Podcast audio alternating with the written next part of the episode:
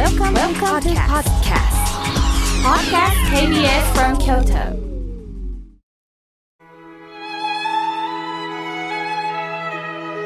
改めまして、河村明慶です。え今日の法話のテーマは、切り替える方法です。え私はこうして仏法をお届けする役目をいただいております。えーありがたいことに、井村屋さんの協力があり、KBS 京都さんがこうして放送してくださり、そしてまた代理店さんのおかげで、ラジオでもって、この仏法をお伝えすることができています。もう一つは、文字でもって仏法をお届けするために、私は本を書かせていただいております。その本を書くというのも、ただデスクの上で書いているものではないんです。やはり様々な経験の中で、そして多くの方の声を聞かせていただくからこそ、文字がやはり書けるんだなと思います。こんなことで悩んでいる。そうか、この人はこういう状況の中で生きてるんだ。その声を聞かせていただいたとき、私はお経の紐を解き、仙台の僧侶は、そして親鸞上人は、こういうことをお伝えしてるんだな、ということを、やはり私なりに学びながら、そして皆様に仏法をお届けしております。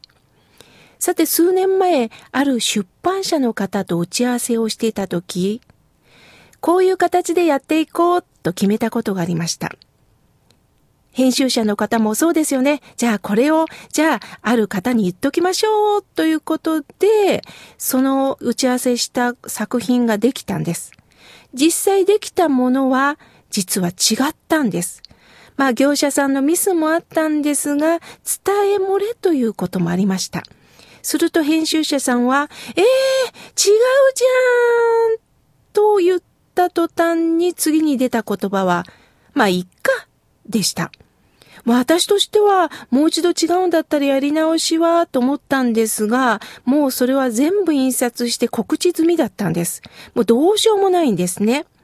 その時に、えー、と言いながらもう、あ、あとは、いっか、といったこの切り返しの速さにはびっくりしました。確かに文句を言ってももう出来上がったことです。確かに人に迷惑をかけるミスならもちろん修正はしなければいけません。だけども、これも縁かと思った時には、切り返すということも大切なのかなと思いました。私たちがイライラするのは、どうにもならないことを何とかして見せようと力が入ることでイライラするんです。やり直しが効くんであればもちろん努力することも大切なんですが、やり直しが効かないことをあの時どうしてこんなことができなかったのか、なぜあの人はああいう性格なのかと思っても仕方ないですよね。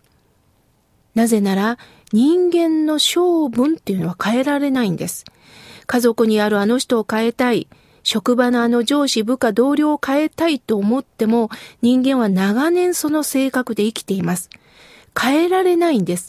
それを変えよう変えようと力を入れるからこそ私自身が疲れて悩みが深くなるということです。私たちには苦労というものを背負って生きなければいけません。その苦労は二つあるんです。一つは外的要因で起きる苦労。つまり、外から降りかかってくる苦労です。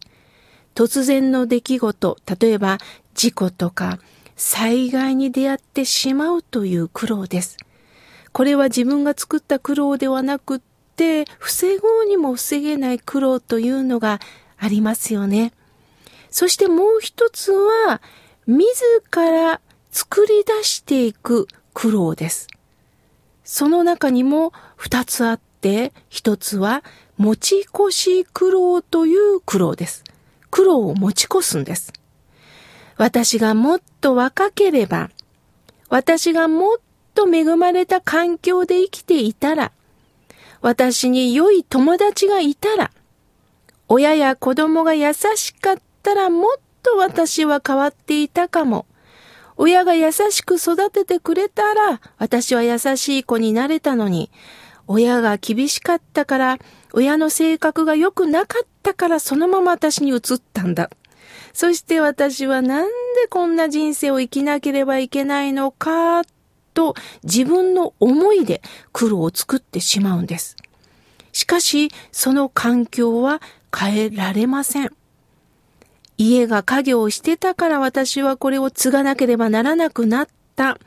でも、私が生まれる前はもうその家業をやってたんですよね。その縁のもと、生まれました。そして、家業を継ぐことになった、まあ、継がなくてもよかった人、それぞれの人生がありますよね。私もお寺に生まれたということがなければ、最初は嫌がったんですが、僧侶にさせていただくということはまずありえないと思います。そのくらい人間の出会いというのは奇跡なんですよね。さあ、そしてもう一つは、取り越し苦労という苦労です。今度は取り越していくんです。ああ、私ボケたらどうしよう。今日、家の外に出て事故にあったらどうしよう。これを言ってあの人を傷つけたらどうしよう。今日あの人を誘って面白くなかったらどうしよう。今日はあのレストランに行くけども美味しくなかったらどうしよう。私はこれで今日頑張ってみるけど、もしも成果が出なかったらどうしよう。あまりにも先のことを考えすぎて行動が取れない。これを取り越し苦労と言います。でもこれもやってみないとわからないことだらけなんです。癌などを患う人を支援する緩和ケアというのがあります。そこで働いてるお医者さんに聞いたことがあります。どんなに心を尽くして看病しても、どうしても幸せになれない人がいる。どうしても今幸せという気持ちになれない人の共通点があるんだよって教えてくれました。それは何ですかって聞くと、不幸や不満の種を見つけることが得意なんだよっておっしゃったんです。どんなに今素晴らしい環境でいても、私はもうあと死ぬしかありません。どんなに周りが励ましたり優しく看病しても、もう私にはこの道しかありません。自分で心配の不幸の種を見つけてしまうんだよね、と残念がっておられました。確かに人間は人と比べますから、あともうちょっと私はあの人みたいに長生きしたい。平均寿命は何歳だから私はこのようにもうちょっと先延ばししたいという気持ちは誰でもあります。しかし、その中でもどんなに長生きしても孤独という人がいます。優しい言葉一つもかけてもらえない人もいます。すると目の前で一生懸命その人に向き合う家族がいる。私と出会ったという喜びを持てる。そういうものを見ることなく私は不足だ。私はもうあとわずかな命だというマイナス点しか見つけられない。これは残念なことだ。大切なのは今与えられた時間を喜べるかっていうことです。